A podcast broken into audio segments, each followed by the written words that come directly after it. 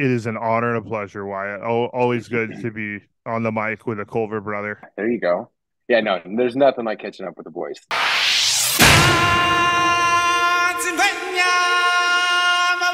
Subscribe and share to support the Shall we show. head to my favorite planet in the galaxy? The planet of good vibes. The planet of good vibes. The planet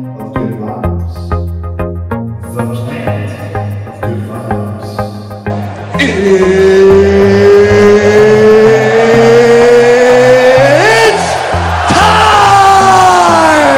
All right, all right, all right. I love humanity. I think it's great.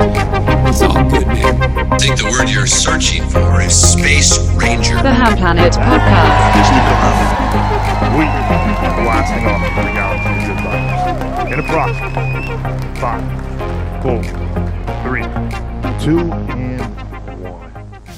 Top of the morning, folks. Good afternoon and good evening, ladies and gents. Welcome to the Hamm Planet Podcast. I'm your host, Peter Hamm. And if you're new to the show tonight, love to see it. Happy to have you here. You showed up for a good time ahead, I'll tell you that. The show is about three things. Simple as that. Good vibes, great people, glorious stories. So if you're into that, stick around. Take your coat off. Take your shoes off. Grab a scotch. That's what you're into. Soak in the good vibes because they're going to be in abundance tonight, ladies and gentlemen. Tonight, we have a COVID survivor, a Culver Military Academy graduate, class of 2010, baby. Great class, I gotta add. He is a proud father of triplets, which he loved that. He's got fourth on the way. Another reason to celebrate. Proud son of an entrepreneurial titan. He's a damn good man, and I'm happy to see him. Ladies and gentlemen, let's give it up for Mr. Wyatt McCloskey. Thank you, sir. Thank you, good sir. Thank you for having me. It is an honor and a pleasure, Wyatt. Oh, always good to be on the mic with a Culver brother. There you go. Yeah, no, there's nothing like catching up with the boys. Like, you know, it's been a little bit for you and I. I mean, staying connected a little bit here and there, you know, hitting the Oh, like yeah. button on all the Instagrams and, Love to see you know, all those things. Checking out the girl dad life, you know, big supporter of that with, with my little girl and another girl on the way. And, uh, Love you that. know, so you know, but uh shoot, it's been what? I think the last time I saw you in person was Too long. your brother's wedding. Yeah, in person. Yeah. Yeah, I think so. Yeah, I think so. That's yeah, Well, too brother, long. Too long. Too long. Too long. But, brother, great to have you on. How you feeling? Feeling good? Oh, you know, I'm feeling good. Feeling really good. Little, Really good. A little tired at the end of the day. You know, it's uh Hard day's work? coming up on the end. Yeah, yeah. Hard day of work. Well, brother, that's what we do as good men, good fathers. Yes. Wyatt, we're going to kick it off to preface to the audience so they get to know who Wyatt McCloskey is. Brother, born and raised a lot in Indiana, but weren't Yes, born yes. there. Brother, No, wasn't born there. where did Wyatt McCloskey originally come from? And uh, Well, there's let's get some there's cliff notes from from there. there's speculations on that. So, you know, born in Roswell, New Mexico, or you know, as my family likes to say, dropped off. Um, Right. If you know anything about Roswell, right? No. So, Aliens, town of aliens. hey, I didn't say it. You did. You didn't say it. And I'm not Um, saying that here. I'm just a Texan who saw it on the History Channel. um, but yeah, born in uh, Roswell, New Mexico, grew up in a little town called Artesia. Uh, that is where my father, Mike, had his uh, dairy farm at the time when when I was born. Um, you know, had uh, my older brother Gus, uh, my younger brother Troy, and my little little sister, the youngest of all, Jackie. Um, Shout out to all of them. We were, yeah, we were there for until I was seven, um, and then we ended up moving to Indiana, which was kind of a big journey for me. You know, I, I it's not like I was a super popular kid at that time. Shoot, you're like seven years old. Like what? You know, it's just kind of Yeah. like a change you're going through. Are people even uh, popular oh. at that I, age? I, I think so. I mean, I don't know. a little Yeah. bit. I mean, there's got it's got to There's some gotta be. hierarchy. Yeah. Yes, for sure, for sure. Like there's like like my kids, they're seven right now, right? So, you know, they're always talking about like the one or two guys or girls in their class, right? So I, I think so, yeah. Oh but yeah. anyway, right? Moving moving was kind of a, a big thing, especially going from desert climate to um, Midwest, Northwest Indiana, just humid, muggy. You know, mosquitoes were like a new thing, like the amount of mosquitoes, right? So many skaters. Oh, so many skeeters. The accent. Oh, there you go, right there. You know, and uh, the the things you see, Yeah. like, um, you know, I love my hometown. I love where I'm from, but you know, So when did we get to some- Indi when did we get to Indiana, brother? It Would have been 98, 98, 98. 99, And yeah. that put you at seven years old. seven. Okay. Yeah. Gonna say eight. Seven years old, ju- like moved there summer, seven Right. years old, birthday's in October. So, you know, turned eight, you know, you a couple months in Indiana. Do you have memories of living back in New Mexico? Oh yeah, man. Like I Yeah. I can remember so much, man. Um we lived in the middle of nowhere. Like I said, I mean real desert country, right? But town the the town and school and all that was like a good 20 minutes away. Um Right. but we lived out on the dairy um in the middle of nowhere like I said. And For um, sure.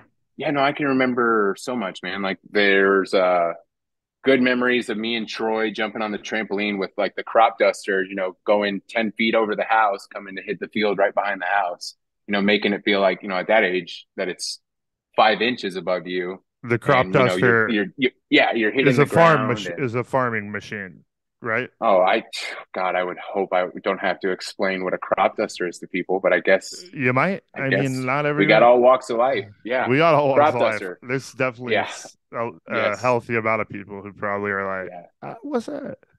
What? Huh? Huh? Um, like, I mean, just like you, I would hope you've seen some classic movie with a crop duster in it, like a, right. a if small, you haven't single, seen one, you know, you're small you're- single or two seating airplane that you know goes over a field and sprays. There's all sorts of methods for application nowadays with all the technology we have. Matter of fact, it's a plane. it was this summer. Huh? It's a plane, small plane, very small plane, and it has. I'm actually, it, uh, goes. Learning this too. I'll be honest. Oh God, I should know. Peter. Well, brother, you you grew up born on the farm, raised on the farm, That's farm true. life. That's true. I mean, you know, I'm not a city city Mm. boy. I have I have been before. You're sound. You're sound in the like a city country. I'm sound I you know, I'm just trying to learn, brother. Maybe I want to be I, a I farmer love. I love. day. I love that you're saying that, and then I like look past you. Is I'm not a city This boy or anything, but well, we used to live in the in the heart of this city, and then we were like, we need to be out in the land, closer to the yeah, dude, wild, the land's where it's at. closer to nature. But yes, Yeah, back to crop dusting. crop dusting. Small plane fills up with you know different types of material to spray over crop. You know to help with whether it be insects, whatever it may be, right?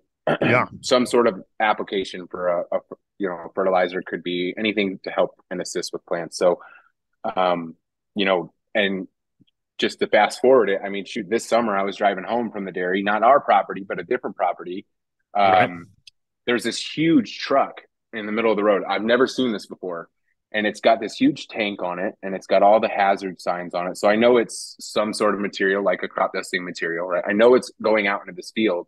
But what I don't know is that this helicopter that's getting closer and closer is going to land on this top of this tank. It's got a helipad on the top.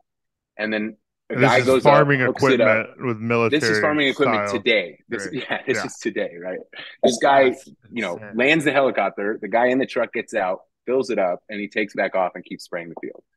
I mean, you know, so from That's- a small, like really old school single seat plane to now helicopters with like really cool applications that swivel, you know, go out a little bit further. So I mean, So that's been awesome. My see yeah, the yeah. Uh, change.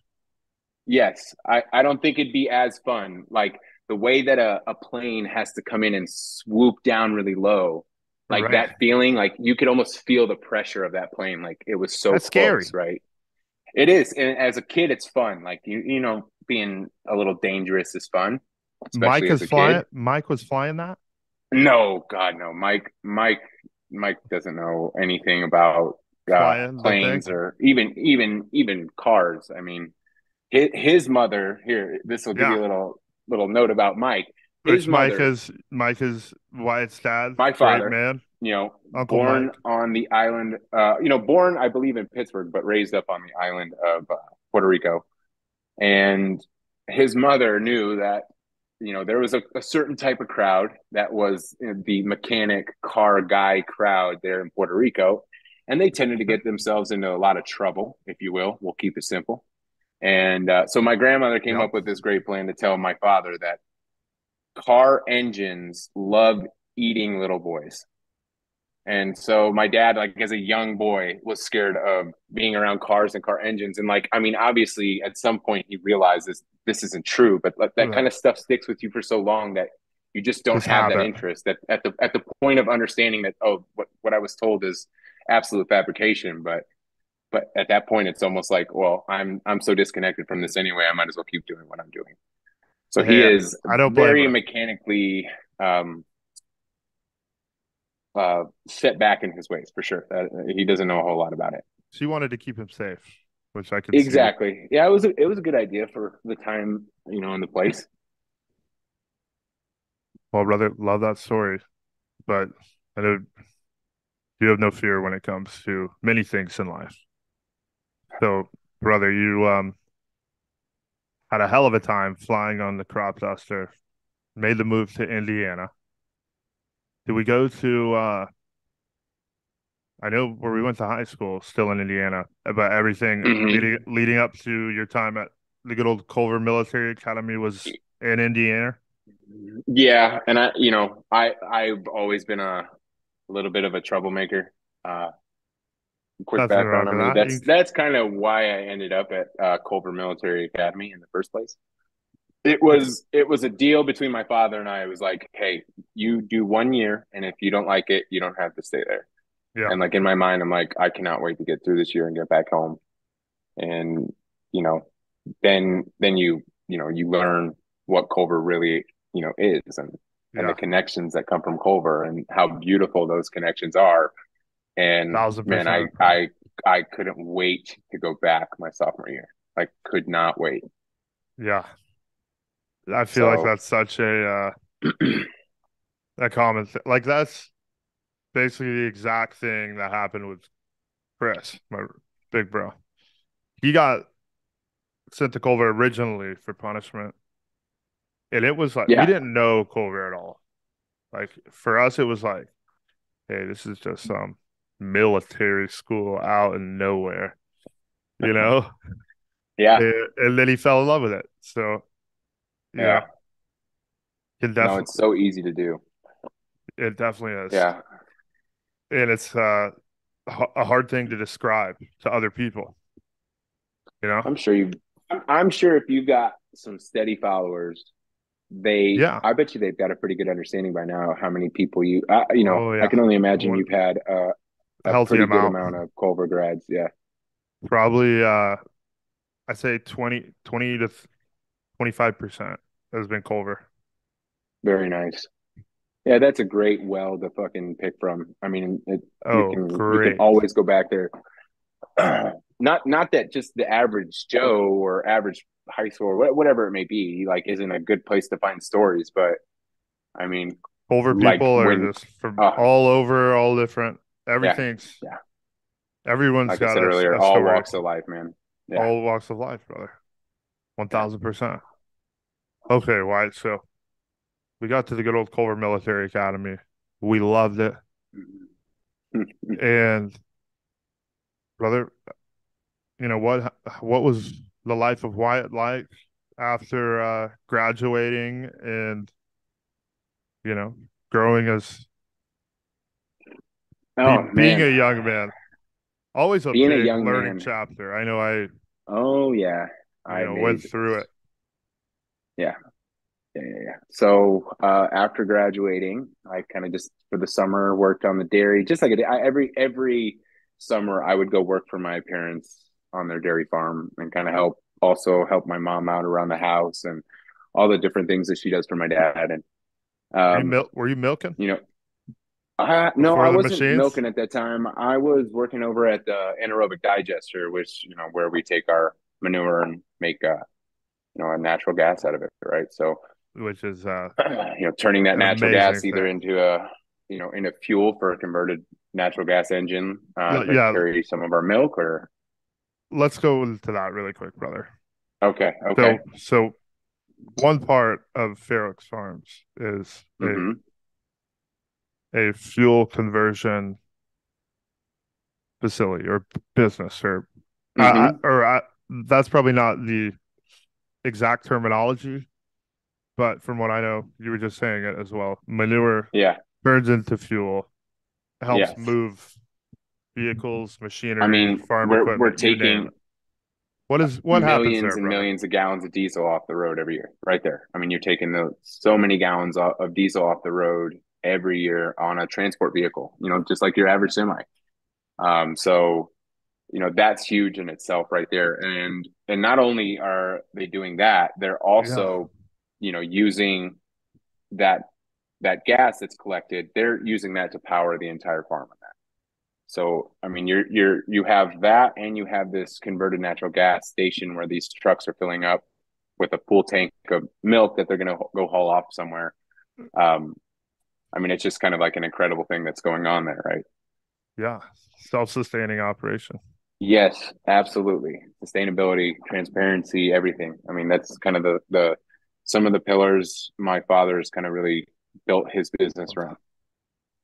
One thousand, one thousand percent. That's why. Uh, one of the key reasons why I feel like he stands in a class of his own when it comes to farming innovation.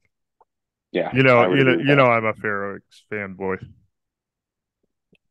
So, brother, what's the name of that process from the manure to fuel?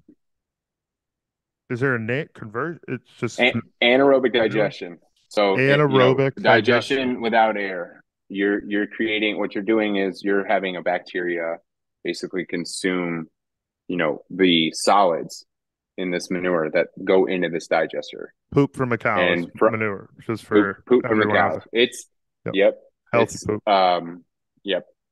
And um, from that, those that bacteria they re- release a gas called methane, and we scrub that methane down and we turn it into a usable gas. Whether it's sending it, you know, creating electricity out of that, and you know, getting getting that to the grid. So when I say we power the whole farm off of it, it's not like we have this huge generator that the the natural gas goes to and it creates like this actual you know it, power that goes to the dairy it's it is doing that but what we're doing is giving back to the grid and the grid recognizes it as a credit right so Right. you know i'm not going to get too far into it because i honestly don't makes- know as much it's just it's more picking Yeah. my dad's brain when he's around right but you know there's Definitely all these got a good understanding. and there's all all these different types of credits that you can do with with um with these you know this natural gas It- It's fascinating. I'm probably I'm probably butchering this, but if you were to sit down with with Big Mike and he and he Yeah. tells you all these things and where it's going, and how doing things like this, like you know taking taking manure and creating something and making energy out of it, doing things like this in the future, people are going to get you know a, a, a serious credit back on that. You know, because it's very 1000%. clear where we need to go as a as as the, for the future, right? We need to be sustainable and we need to be able to, you know, take care of our waste streams and exactly try to Yeah. find a way to take something that that is now known as waste and and make something of it. Right? So, I mean, 1000%. Think think think about a farmer. You know, I don't know how far back you have to go. Let's just say the fifties. I mean, if you would have told a farmer, "Hey, that that that poop that you're just throwing out in the field, Yeah. one day you're gonna a a, tr- uh, a You're gonna regret truck that. You're gonna regret that, buddy. That's so uh, you know it's it's pretty cool to see where we've come um and to hear where we're going and uh you know dad if you're listening which you know that'd be really cool if you are uh sorry if i butchered anything um i, I hope Mike's a forgive me. le- Mike's a legend. Uh, brick by brick. brick by brick. Hey, bud. Hey, bud. Oh yeah, bud. You know, I, Oh, he's touching Uh, sentimental strings over here. anytime I'm around Mike, I just, I, I just listen. Yeah. Try and soak That's a, that's a that's a good idea. Oh yeah, oh yeah, brother. Oh yeah, bud. we're talking the future. So farming been a massive part of your life. Yes. Yeah, And I would say farming's been a huge what part of my life up until recently. What excites you most about the future of farming? Oh man. the most Um, hyped? I think huh. I think what gets me most excited about farming is the is not only the community that you get from farming, but what it does for the community that it actually directly affects. And the more I see people getting behind that idea and driving, really driving home that idea, the more I see um, the perception of dairy farming coming into a better light. Because let's be honest, like, I mean, there's this There's some, half, yeah. There, there, I don't even know if it's halfway anymore, but I know Yes, that there's just, shouldn't be. yeah, there's a lot of BS going on out there, right? I mean, I and, like and let me put it this way: like, I'm not going to say every dairy farmer out there is doing the right thing.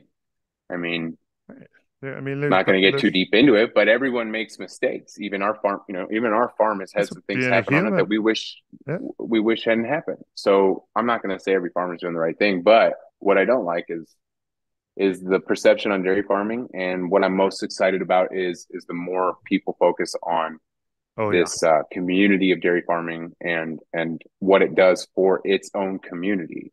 Um, I think that really has. Yeah. I think that has an effect on Community the part. perception of dairy farming. that that community part you touched on, I feel like is huge, Mm-hmm. and I know Yes. a lot of people in Texas can relate because they, you know, a lot of Texas towns are just, you go into the town, you get your farmers market stuff, you you got your cattle. That was from I mean, old Rick down the street, and yeah, and no, it's like know, everyone man. I- loves everyone. They get along, they work together, they're better because of it. It's like the last, a great impact that farming can have on any community. yeah, no, the last dairy farm that I worked on was actually down in Texas. Um, Oh no way! Which yeah, one forgive me, I forget, I forget the name. or what town? Uh, I don't even remember the name of the town. Uh, It's- so we got a small lot of town, but my whole point is, names. I mean, an hour hour north of Amarillo. I could tell you that I would fly into Amarillo and drive an hour north. Oh, up in the And, Panhandle. uh, oh yeah, buddy. oh, and buddy. uh, the old I got caught in a land hurricane out there. Was that fun? Um, they have. It's What was that? Well, I, I haven't been in one though. I've heard of them. Uh, it- What it's like being in a hur. It's like being in an actual hurricane, but there, it's like I mean, you're literally it's coming. It's coming from the land. It's not coming off the ocean. It's just a windstorm from hell. I mean, nonstop blowing. I mean, I'm talking about barns just getting ripped down. Yes. But but to your point, but to your point, you know, this whole community thing. I I mean, I literally that that that town I was working in, there were more, and by by leaps and bounds, there were more cattle than there were people in that town. I mean, that town was nothing but farming. And and some damn good people, I bet. you go, oh man, the best. There are two places to eat in town. I knew everyone in town. I worked there for almost a year. You know, going working for a stretch and going home for a smaller stretch and then going right back out and did that for almost a year straight. And Yeah, um, the I, the people were, were the best. I mean, and I got to know a lot of the people from that town, and you know, I had Love a that. really good time with those people. And they were really about community. Like they would have events every Sunday where, you know, people would bring stuff from this vegetable garden over here, and and and this farm, you know, this this farmer over here would bring this, and and they would have this big cookout, and like it That's was amazing. it was That's really great. about a community. Yeah and and uh, and like those are the things that I am most excited about for dairy farming. Like I could get into the robotic side of dairy, and I could get into all the technology that's coming along and where it's going to take us and lead us with efficiency and tracking and all these different things. But Right. I think w- what really gets me most excited is what I've said. I agree, and I love that. I think, um, yeah, the the futuristic stuff. I mean, yeah, it's great.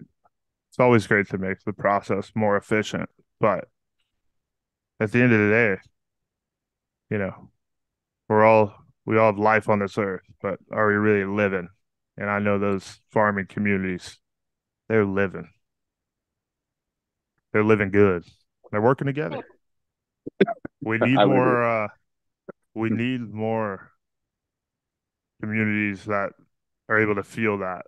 I feel like one Yeah. thing, you know, when people live in major cities, it gets to a point that they don't even really uh, understand what that way of life could be like, I mean, yeah, no, I completely understand, man. and it holds I mean- a ton of value. You you know the two percent number when it comes to agriculture, right? Brother, what is the two percent number? Two percent of the population is involved in agriculture. Wow. From that goes from the farmer all the way to the guy who sells the farmer the seeds, all the way to the guy who cuts the crop, all the way to the guy who loads the crop, all the way to the guy who drives the crop. I That's mean, a it's lot. such a small percentage. a lot of people they're it's, feeding. it's a tiny percentage of people that feed such a large amount of people. So, like you said, just the type of people that that takes, it really it, it really takes a, a person who's about their community and not only their community, but can look out and and see everyone else in their communities as well and where they come from and, and what it takes and It's a very and uh, um, like uh I don't want to say it, very commu- communal thing, but very unselfish like path of life. you hit it on the head, man. That's the best way to say it. Shout out to all of our farmers. Yes, God- shout God out bless. everyone in agriculture, everyone. God bless them, brother. God bless them. Yeah, been there, and uh, and I've seen it, and it, it, it is tough work, and um, you know, little recognition for a lot of people, but the you know, it goes a long way, and we see you Thank a farmer, ladies over and here gentlemen. on if you're here. Planet. We see you. Yep. Yep. If you're hearing this message right now, give a farmer a good old thank you today. Should do it every day, but make sure you go Yeah. ahead and do it. Brother Wyatt, so okay. So um farming, helping mom a little bit during the summers stuff, yeah. Then hanging out then at the um, house. And then we have triplets, yes, which is amazing. Well, man, there's a, there's a lot that happens. in I know there's a- lot, but Absolutely, but brother. yeah, So- I mean to sum it up, it- it's it's you know college and and you know getting Love a girl college. pregnant, right? Yeah, Huh. college is the best, right? I mean, Ah, my guy. My guy, Um, but I, I mean, because this is a topic we could probably talk on forever. Because the old Yeah. surprise, Oh, but your surprise was with three, brother. yeah. Yeah, that's that's Quite the, the wave story of of, the floor falling out from underneath me. It's actually it's actually a good story. It's like um, it's how I try to look at some things in life. Like so, I I I figure out that the mother of my children is pregnant, and you know, it, it is what it is. We got to kind of Right. figure out some things, but um, we go in because she's not doing too good, and we're a little concerned, and so we go in to the doctor, and they do just like a quick heartbeat monitor over just to make sure the baby's okay.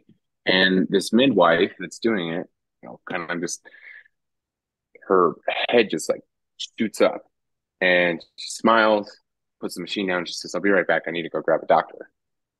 And I immediately knew and said out loud, "They're going to come back in here and tell us we're having twins." Twins, And twins, the doctor walks in, and before they can even say anything, I go, You're going to tell us we're having twins. And the doctor goes, You're good. How did you know? And I said, Well, she smiled and looked like she like she found something else. Like that was just what she looked like. She's like, What was that? like surprised, and I was Yeah. just like, okay, well, you wouldn't be smiling if like something was wrong. Right. So I kind of just knew, and she said, "Yeah, you're right on. You you guys are having twins. There's two heart. We heard two different heartbeats. Listen." And then they did it again, and But so twi- I'm sharing this story Yeah. at the actual ultrasound a week later with the woman who's doing the ultrasound, and I and it's probably it like the talk of the uh Oh yeah, like, oh, last week, she's yeah. she's literally getting the machine on. She's putting the the jelly on the belly, and yep. you know she starts doing the ultrasound, and I and I and my story ends right when she starts, and I say jokingly, "So don't Yep. tell me there's a third one in there." and and when she does a full swipe, Yeah. she just stops and like is pale white. And it just looks at me and she goes there's three in there. And I, I just like out loud i go you're fucking with me. And Right. she, she this is word for word what she says back. She goes sir legally i am not allowed to fuck with you. You are having three children and like right there the floor fell out And you're underneath what's me. what's the age of Wyatt at this moment?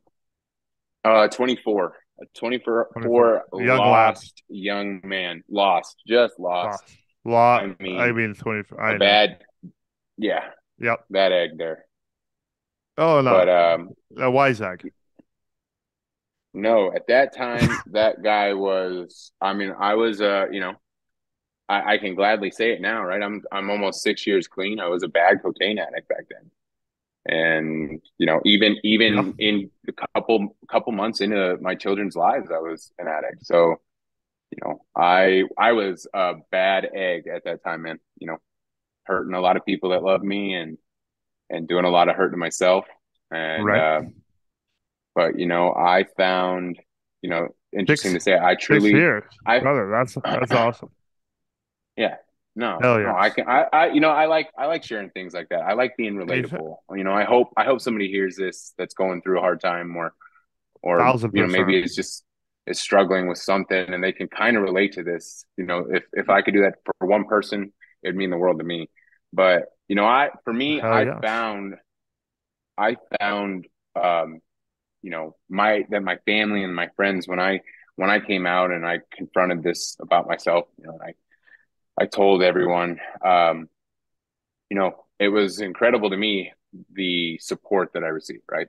The love, that the forgiveness that that I was given, right? Over and over again. That's that's kind of some uh, something I see in my life where I've been been forgiven by, you know, my parents a few times for making some bad decisions, and I've been forgiven for friends for doing the same thing. And but this was uh this was like something that really hit home for me. This is honestly like where I I, yeah, I say Yeah. um, I say this is like where I found God. I found God and and my family and friends' forgiveness for what I did.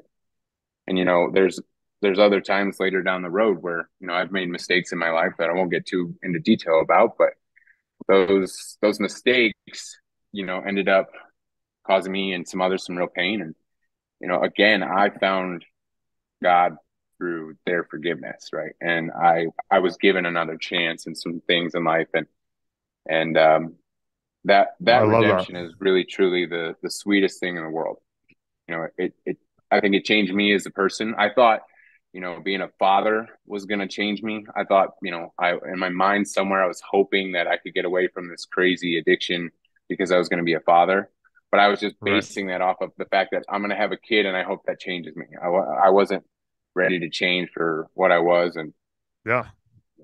And brother, I think uh a good thing that I love you said is how the way other people treated you, forgave you, were like accepting, helpful, and like showed that they still cared a shitload about you, even though maybe Mhm. in your mind at the time you're like, ah, like they probably don't want to, they don't want to deal with this. Or, Yeah, exactly. And- like and it's it's it's it's I I know like I know that they forgave me, but I know at the same time like, you know, when I came out about that, you know, being an addict, I know some of my siblings like were really mad at me. Like but they showed me forgiveness, right?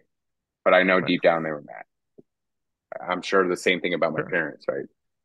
Well, they were probably mad, but more than anything, they realized like, you know, he's really lost right now and he needs help.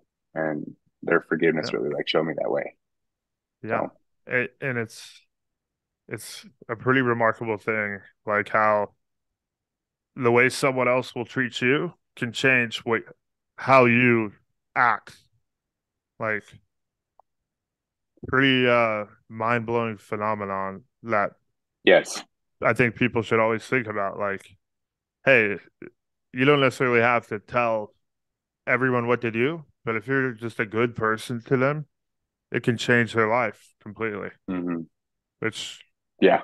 I I um definitely sound like that happened for you, brother. From a few people, I bet. Yeah. A few, a few people and a few different times. So, you know, And the, and there's always going to be some who are just like, nope, don't deal with it. Not you. Yeah, you know, I you definitely off burned my and then- bridges. Well, I mean, I I have definitely burned my bridges, that's for sure. But you know, um, I I can say like even though I've done you know like I said a lot of things, I'm I'm really happy to go through some of those things. I wish I didn't have to hurt some of the people that I did, but like the lessons that I learned from those made it worth going through them for me, right? And I think when people see that through your change I think they can accept it as well. Like it, it was a good thing, even though it hurt them. Like they see the change and they can accept it for a good thing. Yeah. Yeah. No, I, I couldn't agree more. And I I always try and think about it when someone's going through anything like that. I've gone through things like that. And I always try and think about okay, how how can how can I just make this person help them be better, but not you can't you can't really tell much many people what to do step by step and it happen. Oh, I mean that usually sometimes makes people do the opposite yeah, exactly. when it comes Yeah, to their I- their life as a whole, you know. Yeah, there's there are very few people in this world where you can do exactly what you just said. Say something and they just take it and absorb it, right? And and they don't get upset or they don't, you know, they don't exactly what you said. Just do the Yeah. opposite eh, because it just pissed them off so bad. Like, hey, don't do this. Well, fuck you. I'm going to do it anyway. Right. I wasn't even going to do it before, but just because you said don't do it, I'm going to do it. When I've probably I, done that I, I do I do that still sometimes. Like with little shit. Yeah. With little shit. Yeah. Oh, they'll be like, Oh, you don't eat the full steak. Like just you know. It's for it's made for four people. Like leave some. Uh, And I'll just be like, ah, you don't think I then- eat the whole thing? and then three packets of Alka Seltzer later, like you still are just Yeah. dying. You're still Yeah, yeah. sweating meat. Yeah. But brother, to uh to speak on that story, man, I uh I know I appreciate hearing it. I know it takes some fucking balls to be open about those things. It's it's it's manly to talk about the shit you've been through and Yeah. the shit you've done and what you've learned and be fully open and transparent about it. It's takes a lot of strength, takes a lot of courage. A lot of Yeah. people don't do it because it's not hard. But yeah. In you know, I- reality- I, think I you know, it's very it's very valuable. yeah, no, I think I realized that right away that like not only not only is it like make me feel good in the especially in the beginning, like it made me feel good to talk about that. Um just to get it off my chest like over and over again. To let people know that like, hey, I've made mistakes, but I'm really trying. Um it, it just it felt good and I realized right away, like, you know, talking to some friends, you know, that some of my friends maybe started viewing some things that they were doing a little bit differently. Maybe they were abusing something, you know, some 1000%. substance or uh, you know something, and they they just looked at it and saw that as like what you said. It's like, hey man, that was really brave for you to say that. And like one of my friends actually like came out to me and was like, hey man, I'm I've been abusing opioids like real bad. Like that's that's where I've been. You know, when I when I disappeared road. for periods for a time, you know, and I kind of was like his sponsor. You know, like it was somebody, and, and you know, we had we've had our ups and downs. You know, I I when I quit, I quit and I was done. Like that was it, and I haven't I haven't been back to it. I have. I have been around it. You know, Right. um, just because it's it's get it gets pulled out or it gets offered at certain times, and I'm just like, hey, you know, I don't. One the very first time it ever happened, I Right. I I declined it, and then a, a guy kind of really pushed it in my face, and you know, if I got offended and I took it personally because I was just this guy ass? didn't know my story. No, I I blew it off. The he was shoving something in my face, and I blew it off, and he got mad, and I just you know I told him to piss off, and and, and it was nothing escalated from it. But I realized after that I didn't need to do that. I could have just walked away because you know this guy doesn't know my story, right? He just thinks I'm like uh, you know maybe I'm a pussy and I don't want to try cocaine. But really, if he knew my story, I'm sure he would never no pull pussy. it out in front of me. Right. So yeah, no, no, sir. Um, but Well, brother, I, I, mean, I, I was done with it. And this guy, you know, this guy that I was trying to help is kind of up and down. But I can, I can, I can say I'm real proud of him now because he's kind of off that train, and you know, he has been for a long time. He, you know, he's doing a little bit better in life, and you know, he looks good. And and so like doing those things, it feels good. So anytime like I, you know, I've helped a few people in life. Anytime I hear that type of response to being open about that, I, I, I try to do anything I can to help. I love it, bro.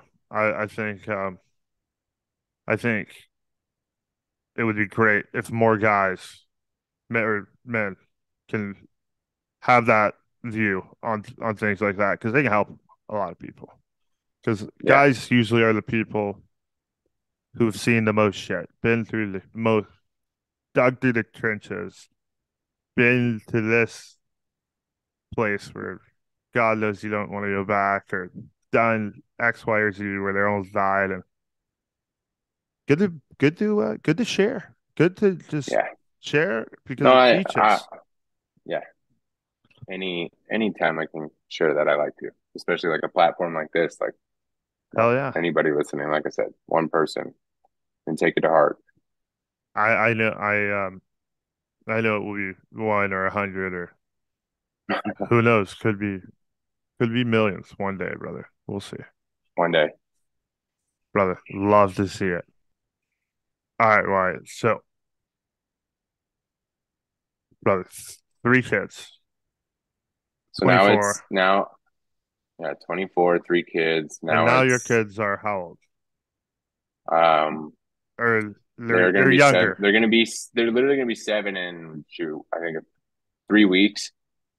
Love it. Three weeks and some days. Four weeks, depending on when this episode comes out. Yeah, it, it it'll be out um probably next week. Yeah. All right. If yeah. not so, sooner. so three weeks. What what day do we need to send a present?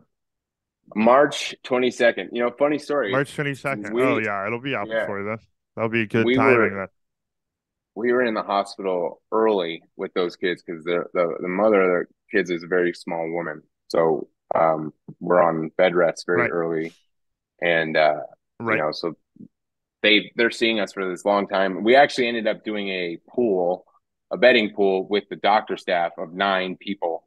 You know, and and when is this baby going to be born? And we had I had a little journal that I was like just drawing in or whatever, like playing tic tac toe or whatever, doing stuff in right the writing Love and um. I had a page with all the doctors' names and their date that they picked, and like everyone, everyone that wanted to be a part of this, right?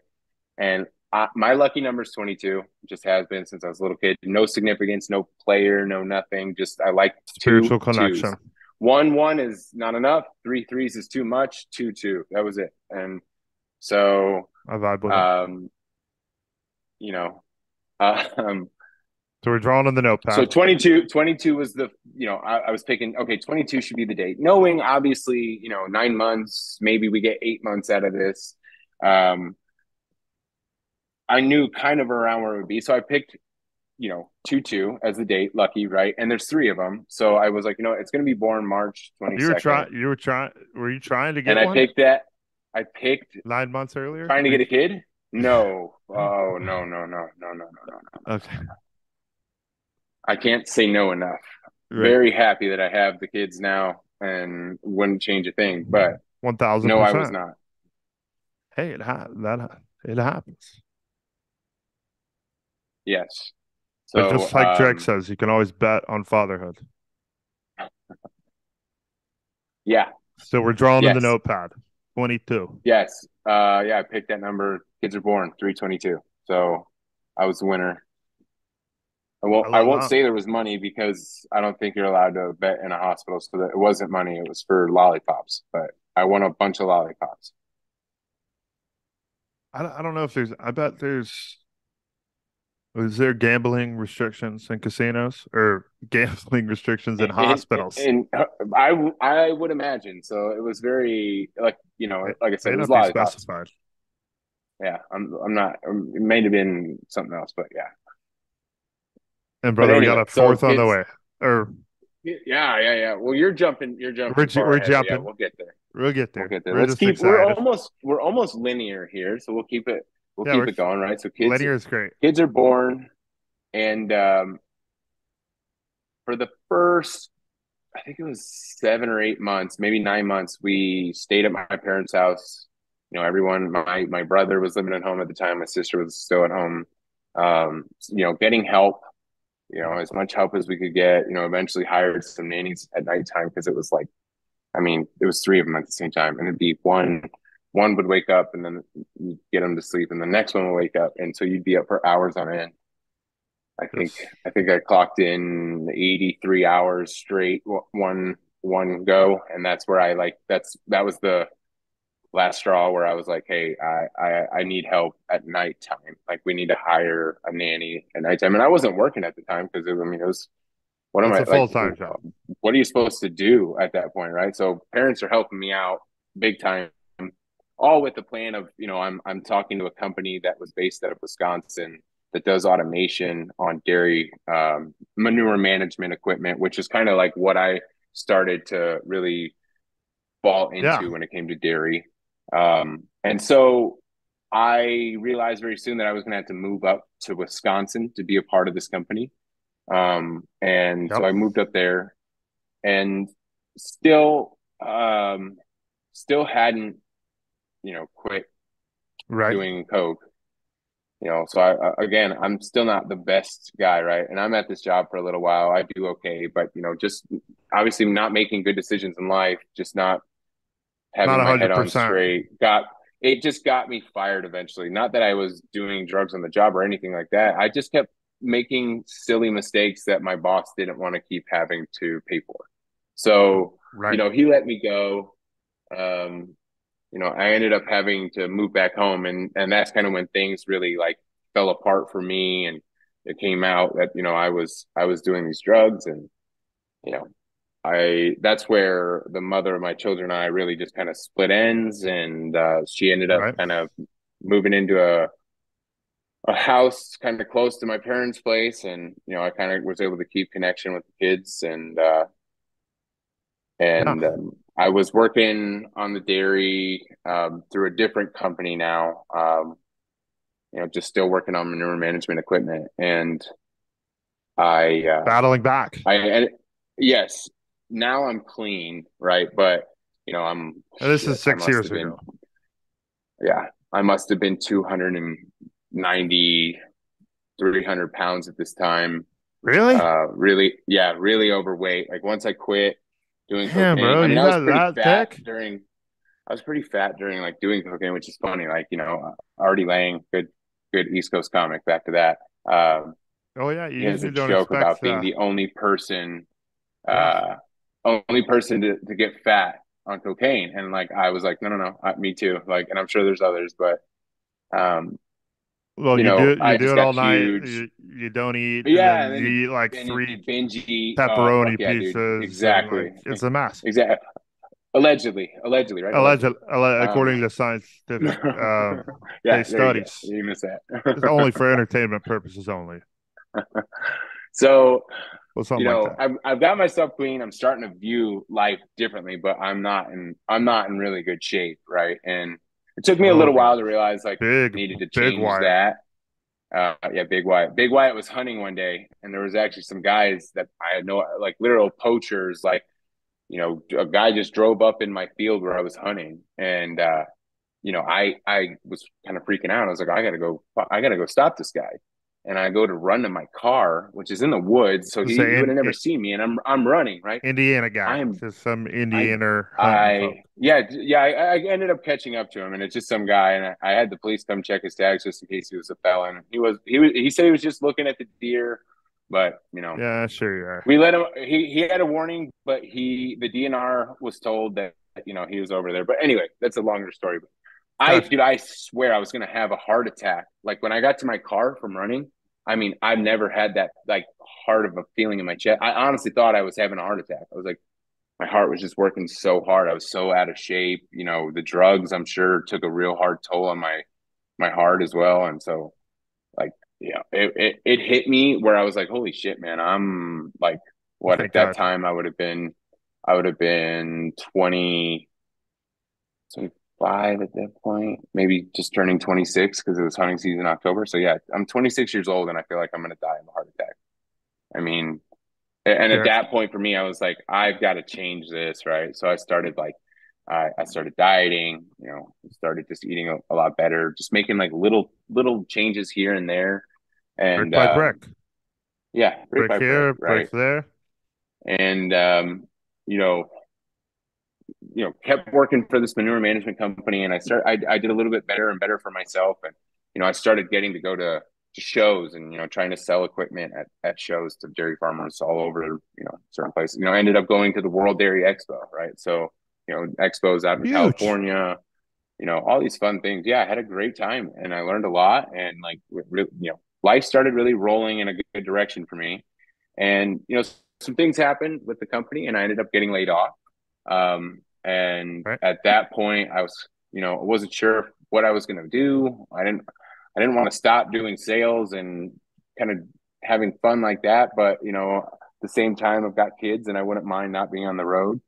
But um, really quickly, just with dad's help, you know, connections all over the world with dairy, I ended up working with another manure management company, um, and ended up Love working that. in a couple different areas. And then, like I said, the last place I ended up working was, you know, an hour north of Amarillo, and um, you know, some things morning. happened on, yeah, some things happened at my family farm, you know, and that caused me Yep. to end up come quit, you know, leaving that job. I came back home and uh, really kind of helped out with what was going on, and you know, I did that for like, shoot, I think the next year to a year and a half.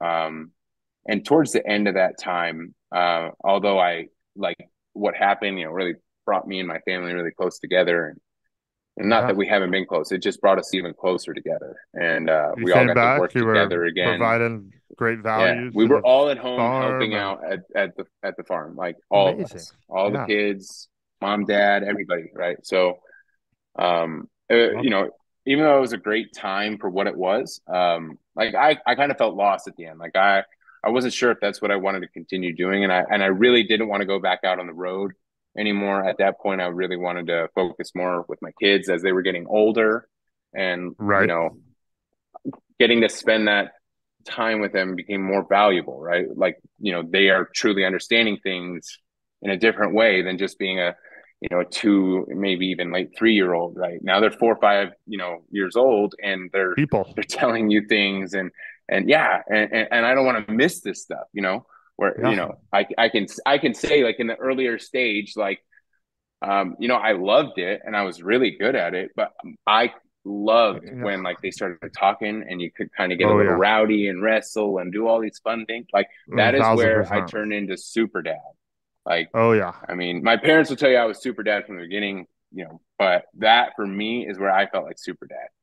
Like, there's only so Yeah. much you can do with like you know a little baby like this when you're a big Exactly. uh, Yes. you know, guy. Exactly. Exactly. So um I fully agree, bro. It's uh I, I was ready to be home.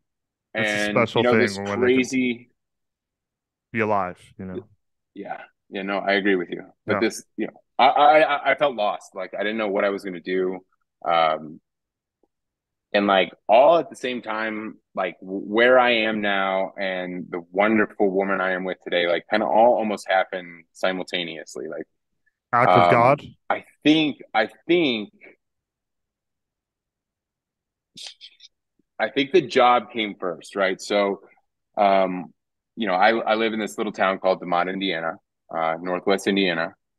Out in the What up, country. 219, the region. If any, you know, there's some Culver people listening to this. They might be from the region. What up, what up? Stop by. Open uh, 8.30 to 6, Monday through Saturday. Shout the plug. Come through. Um, Definitely. This is a recommendation. uh, Five um, star Google review for me So and many others. um, Thousands.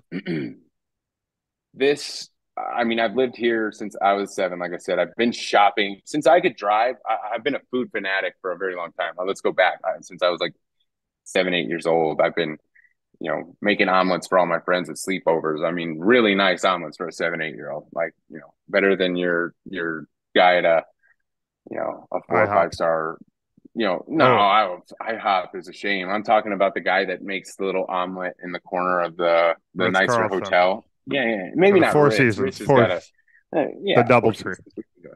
Double Tree. Marriott. That guy, Or- that guy, yeah, Double Tree. like I could stand right next to him and do what he was doing. Like I loved cooking since I was a little kid. Like I've watched my mom and grandma cook um, since I was so little, and I've loved it. And Yeah. I just, you know, I've always had this um, sense of entertaining people through food. Like I just like that feeling of you know cooking for people, getting their reaction. You know, all these Hell different yeah. things. Was, Flipping uh, the omelet gets everyone yeah, it was a fired up. yes, the the no no no spatula, just the the good old wrist. The old wristaroo. what? Um, What? but- Got a quick question, real quick, brother. Asking about Okay. your bounce back okay, in regards to it. What was like the one main factor or change, or the just one main thing that helped you bounce back that you could kind of pinpoint?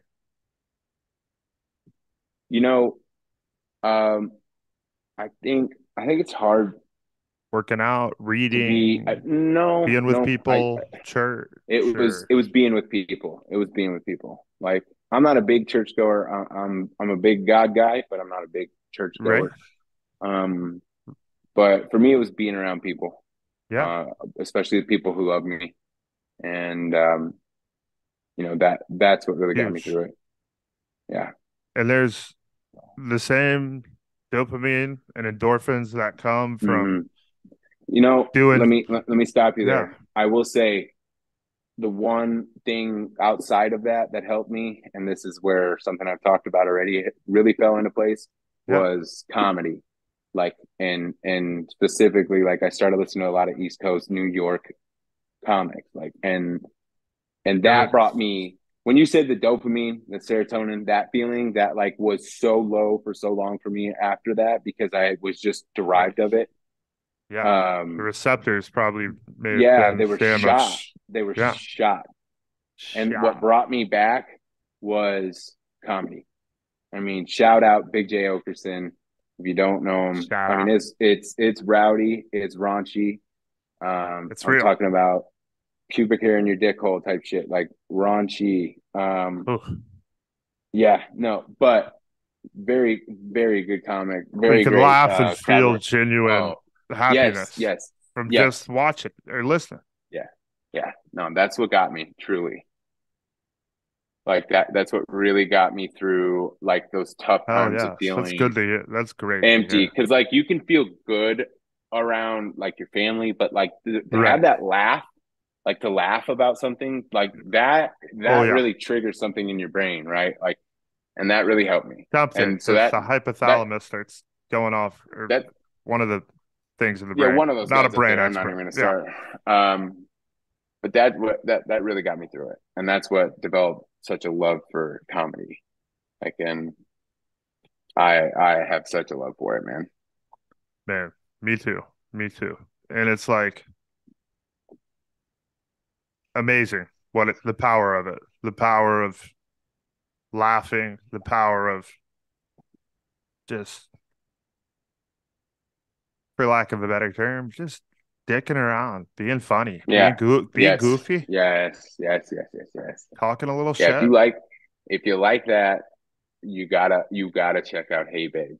Most people, I feel like most people do, or if they Oh don't, they're maybe a little too tight around the edges. But you know, Yeah. I'm not. I'm not a Like those diagnoser. types of podcasts are just the absolute best, man. Just like you're saying here, like just Right. good, Good vibes. like good vibes, good story, great stories like that. Good vibes, great people, glorious stories, brother. There you go. Shit. You you were close. We'll count it. We'll put him down for one. All right, Wyatt. So appreciate the appreciate uh giving some insight on that because I know that will help Yeah. people, and that's honestly yes. an answer. I feel like people haven't told the world much. They're probably Yeah, like, I I, mean- I worked out. I I ran like ten miles every morning. You're like, oh, okay, Yes. great. I gotta yeah. do that Not if I want to quit. that. Yeah. Yeah. Yeah, So so there's different ways. hell yeah, I, and I would that's say first way. and foremost, having having a belief system really helps. But you know, and then you got to find what really what makes you laugh. Like I would say that's that's that's what you have to do. You have to find something that just makes you laugh. One thousand percent. And I and I will say one thing, I mean, that has helped me when I've struggled with things is really just building confidence by doing what I say. And you know, it it, it you got to start small and then kind of build it up, but that's like a big foundational piece in my opinion. Which I'm still late to some things. I'm working on it. But you know it's uh it's a powerful thing yeah and laughing in between following through hmm and then things just start clicking and then next thing you know you got a beautiful wife uh, yeah. a new were you saying you New got a business. new new business Yeah. So so literally right where I was left leaving off in the timeline, like I yeah I uh I used to shop at this butcher shop, you know, real old school butcher shop in my hometown. right Um, and I've been shopping there since I was like 16, 17 years old. And all the way Uh-huh. up until, you know, literally I'm in there at the beginning of the week. At the end of the week, my dad says, Hey, can you, you know, can you meet me at the house at five on Thursday? I, I really want to sit down and talk to you about something, opportunity for you. love that Okay. And it's funny, like I was saying earlier, I mean, I'm feeling like kind of lost at this point. I don't know what I want to do. I don't I know I don't want to go back on the road, but I don't know, do I want to keep doing dairy? Do I want to work on dad's dairy? Do I want to try to go work for another day? I don't know. I don't know what I wanted to do. And um I get this offer from my dad, who he was offered to buy this butcher shop in my hometown. The, the, the guy who owned it wanted the dairy to buy it. the butcher and my shop dad you would go to My da- yes, and my dad and nor the dairy wanted anything to do with it, but he he did reach out and say, you know, I think my son might want something to do with this. And you know, we took a look at it. We sat down, and you know, long story short, um, you know, here we are, a year and two months later. I've been, you know, I've been the proud owner of that butcher shop in this lovely town of DeMotte, and you know, I. I love going to work every day, even though it can be incredibly stressful, at, especially at certain times of the year, like holidays and whatnot. Um, out of meat I, I love what I do. I really do. Day in, day out. what do we do with do. the butcher shop just curious Well, i've never been a butcher I mean, but i love butchers Okay. and i love So there's you know there's and a I couple different things. I you know I don't I don't mean to offend anybody by calling myself a butcher, but I learned you know just for a year and a half I worked for this gentleman before I actually bought the business from him. So um, I the say a, ye- I say a year and two months. That's how long I've owned it, but really it's been you know almost three years since I've been there. So I learned the ropes before I took over. Um, I learned how to cut off of box meat. So what that means is like instead of getting a quarter of a cow or a whole half of a cow and breaking down each primal piece for what it is, I get the actual primal piece by itself, right? So I'll order a box of ribeyes or you know boneless ribeyes or uh, chuck rolls or New Yorks or flank steaks or whatever it may be, right? oh and so then good I, you know, I clean those up, I trim them, I, you know, I cut them for steaks or for roasts or whatever, whatever I'm doing with that specific cut. Um, and you know, I offer it to my customers at whatever price, right? So you know, for this this first year, I really tried to keep, um, you know, it's it's been one guy's place for the past thirty years, right? He's really built a name Right. for himself and for for the business, which is called Yesteryears. Um, and a lot of people One know more time. One more time, brother. yes, Yesteryears, Yesteryears. And Yesteryears. can we get so like years if we're listening right now? Could we could we pop by and get a steak or Yeah, uh, well, not right now, but yeah, dude, Not like, like- tomorrow not- morning at, at nine o'clock. Yeah, I had to. Uh, but yeah, But- no, like you can stop buying a steak. Hell yeah. I mean, I I I, I love love taking people around the shop. Like when I hear when I can, there's a few things that I see, you know, cues or even sometimes people will say it out loud. Like I've never been here before. I don't know what to get. You know, uh, but I, sometimes I'll see people looking around at like everything, and I'm like, you know, maybe that person's new. So I haven't seen them before. I don't recognize them, and I'll just walk up and say, you know, hey, folks, I, you know, you need any help finding anything? And most of the time, if they've never been there before, at that point, they'll just say, hey, I'm, this is my first time here. I don't know, you know, I don't know what to get, and I love, love, love that experience. Like for me and for that customer, because I love taking them around. Not only the whole front of the shop. Some people, like if they really have an interest in me, and you know, if especially if the if the the back of my house is clean, which you know it is Yeah. a majority of the time, but sometimes you've got orders and stuff like that, and a lot of stuff going on in the back.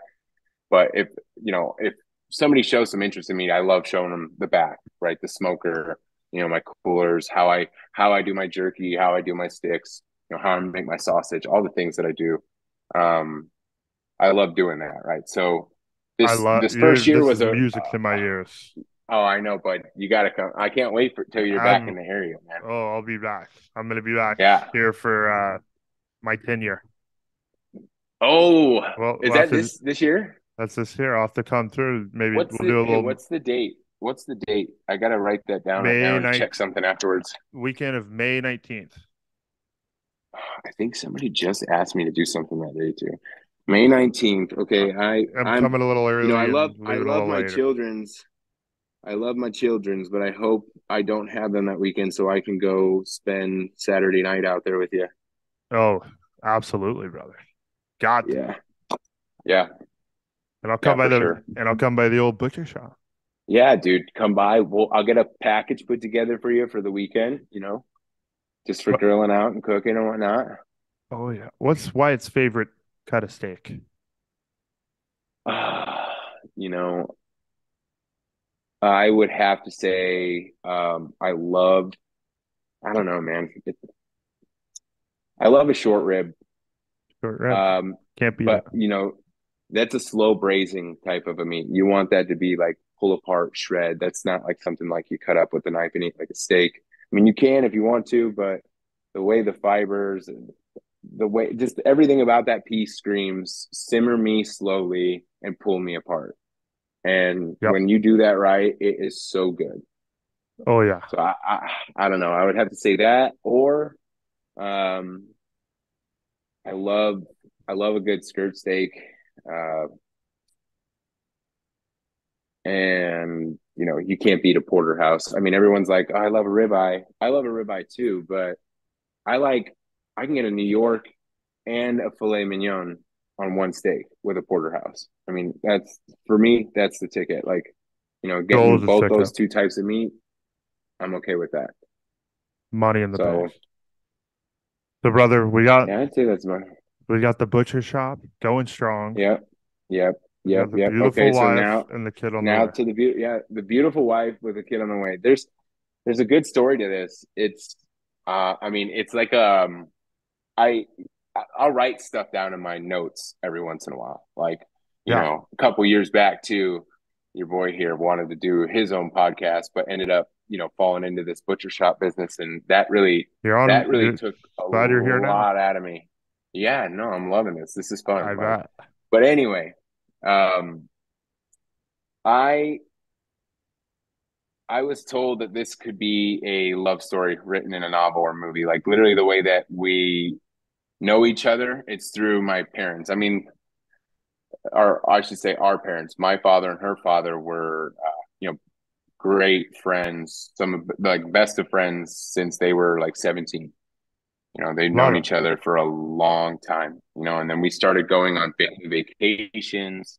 Um, and what's what's Damn, hilarious that's is I think five va- family vacations together as families, right? And my wife, my now wife, is there, you know, Right. on these family vacations, and I remember her on every vacation because she is just gorgeous, and I mean she was back Right. then too. So it's like for me, I remember like seeing her every time and just being like, oh my gosh, this this woman, like, and I always I always thought she was like ten years older than me.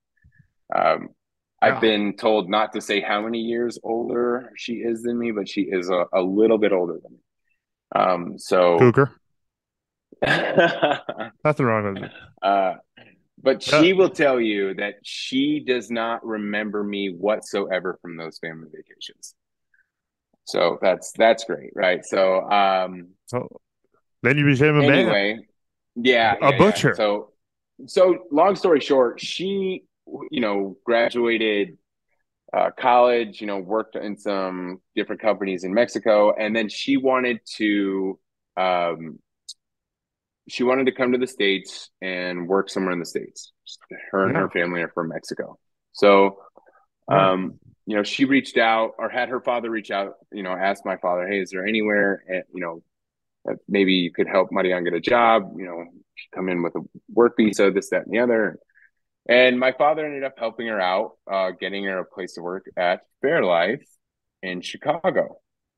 And Oh, yeah. so I remember my dad telling me he was going to the airport to pick somebody up.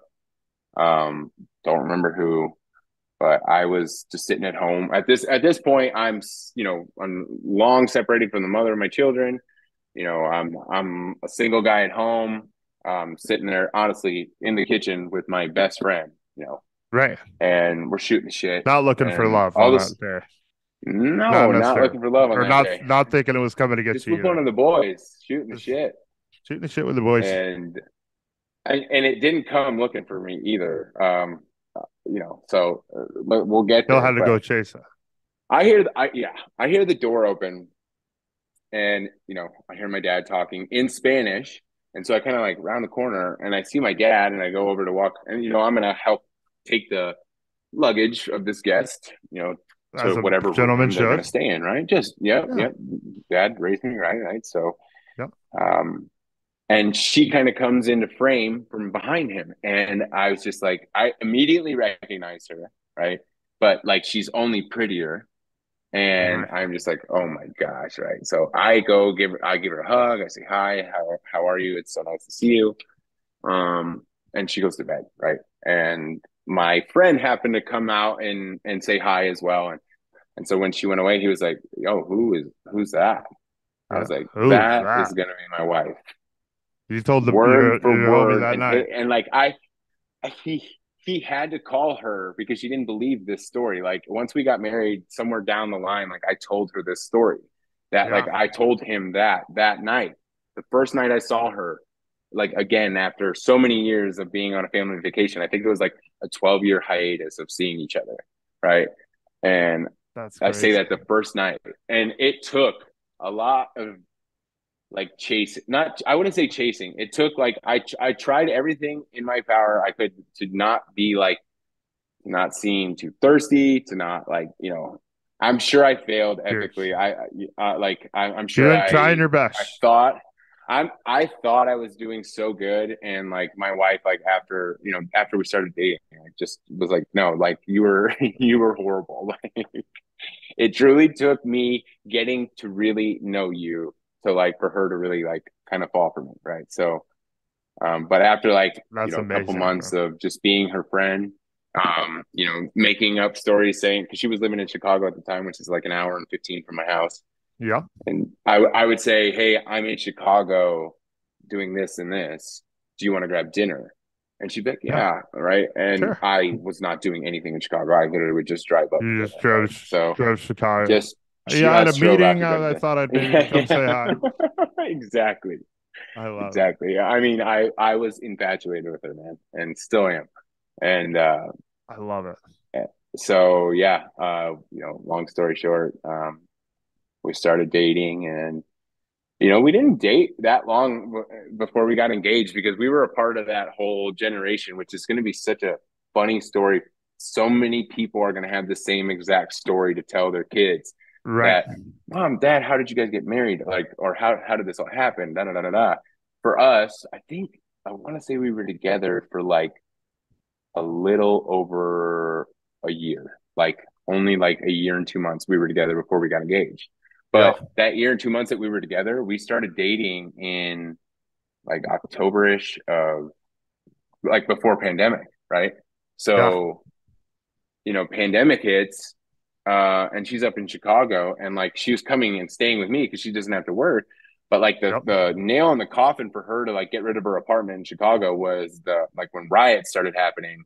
Like we were like, okay, you got to get out of Chicago. Like Can't you be know, near when this riots. is done. Like you, we can't be up there, a single woman by yourself. Like I, I, I can't handle that. So Yeah. she eventually moved down here with me. Um, all with this, all with this job unfolding and kind of having an idea of like, hey, well, like you know, you know, you can, you know, maybe you know, do something there if if if this doesn't work back. You know, she's she's working remotely at the time, right? So Right.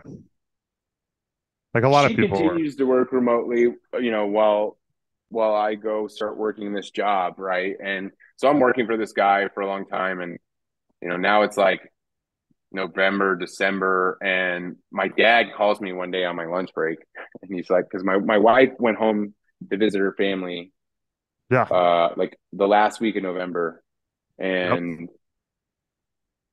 she's going to be gone for like a month and my dad Right. calls me and he goes hey you know, now that she's not around, we can have this conversation. When, you know, what, when are you gonna, when are you gonna pop the question? I was like, well, I don't know. Like, oh, pops. I really mean, want to pop. I, I really want to pop the question. He said, "Are you ready?" And I said, "Oh yeah." I said, "I'm really ready." I mean, like I said, the point I was trying to get about COVID was, I mean, you were you were almost forced to live together, and you found out really quick if you were if you were going to succeed as a couple or you were going to crumble. Right. Oh, and like yeah. that's what I meant earlier. Like I, I don't mean to stray from it, but that like there's gonna be such So an interesting story to tell. The same story. Oh, we got married because you know we we we ended up getting forced to live together, and we realized how much we love each other, and like we actually got really we got engaged really quickly because we you learned know, a we lot real skipped all these normal you skip all these normal steps of living with each other, right? Like Right. I mean, 24 you, you usually Yeah. wait time. You know, you you give each other keys to each other's apartments. Then you finally make this decision to live together, and like all that was thrown out the window. It was just like, no, you've got to come live with me if we're gonna see each other all the time. oh, yeah. So, like Well, you know, it just happened. the It test. happened so quick.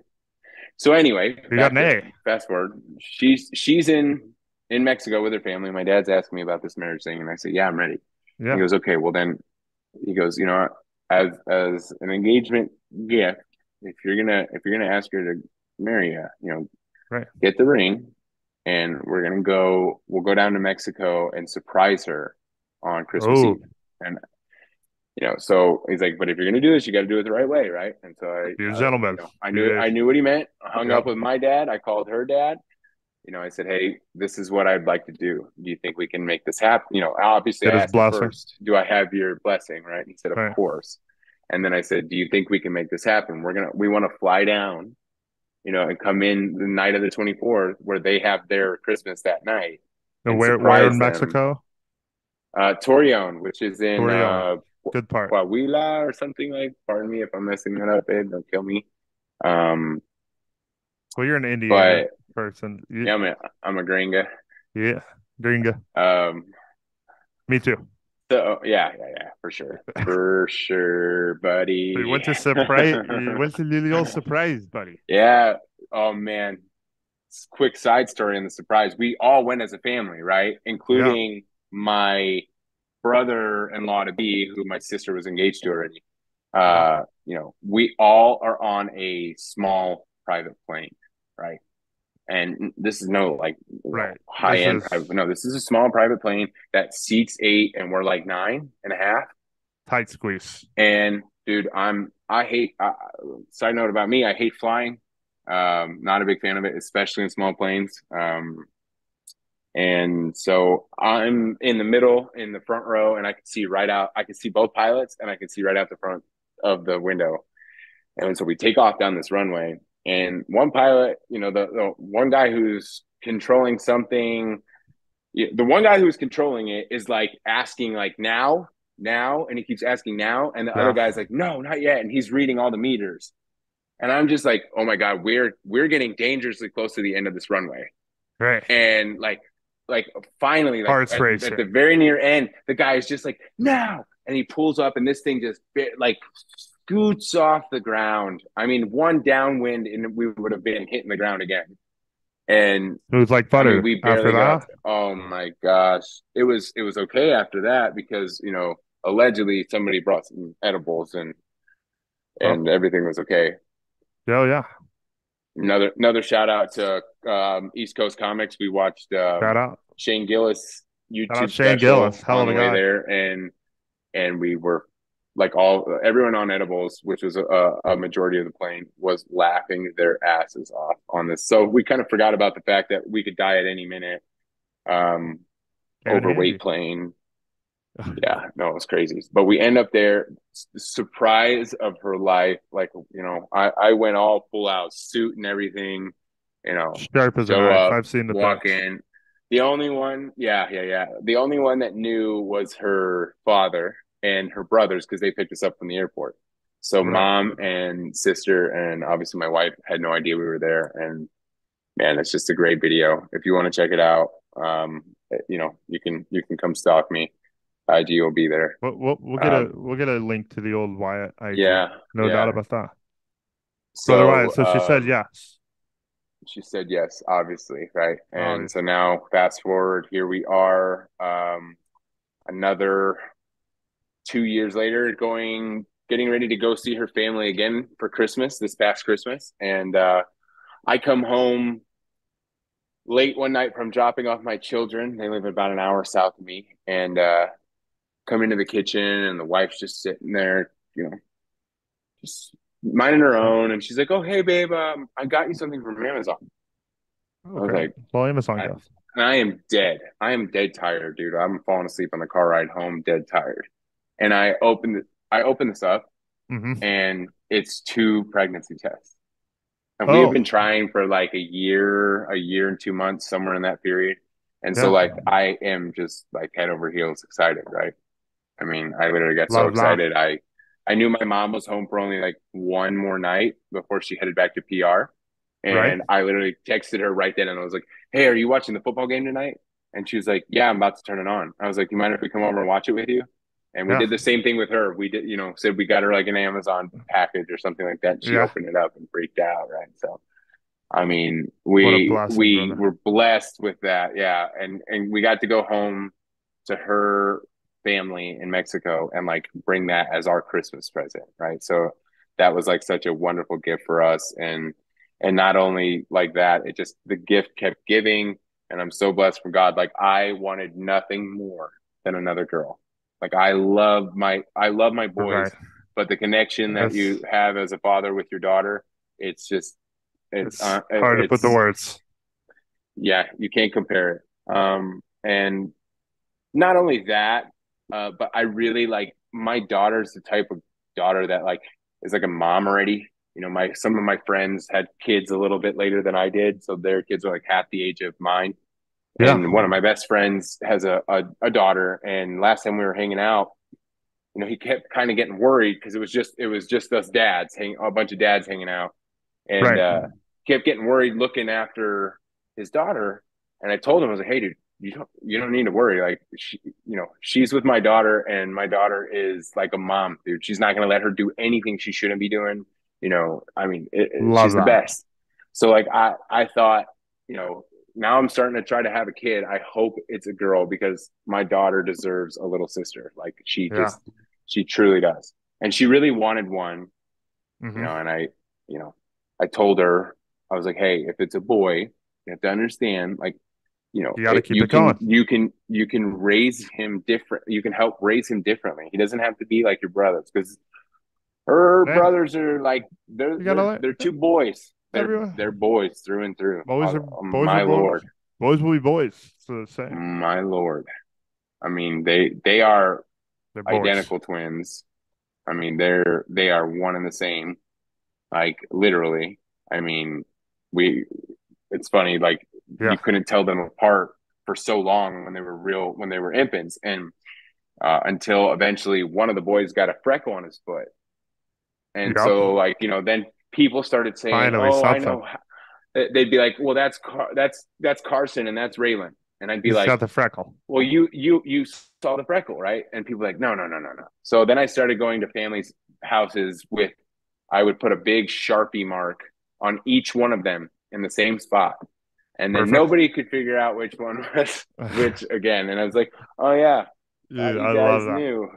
Yeah i know. I was always messing with them when it came to that. So um yeah every everyone was really excited. Like the the boys weren't as excited when it was a girl but my daughter and i like went bananas when we found out it was a girl. Like i think uh you've been to the clubhouse that's got like very high ceiling Oh yeah. i threw her. It must have been 12 feet in the air like like Hulk I mean, I tossed her. The fear in her eyes because she was so high in the air. Were like it was. That's all I can remember seeing.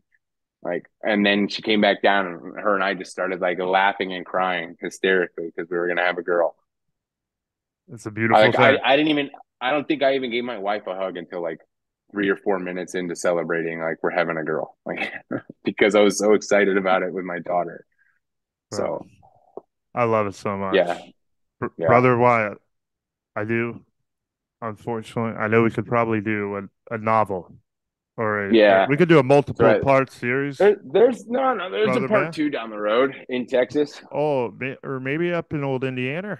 Butcher Shop, a proper shout out. So, where can we show some love to you or to the Butcher Shop? You know, uh, you can show some love on uh, Instagram at uh, Yesteryear's Market. At Um, yesteryear's you know, market. uh, yep, and then you know my Instagram's Wyatt McCloskey. Um, That's a good one. be glad to have you. Well, Wyatt, man, hell of a time. Love Yes, catching up. It was man, great time We uh, we got many good times ahead of us, brother, and for sure. I'll be seeing you up in the good old cornfields of Indiana in I about hope so. two, three months.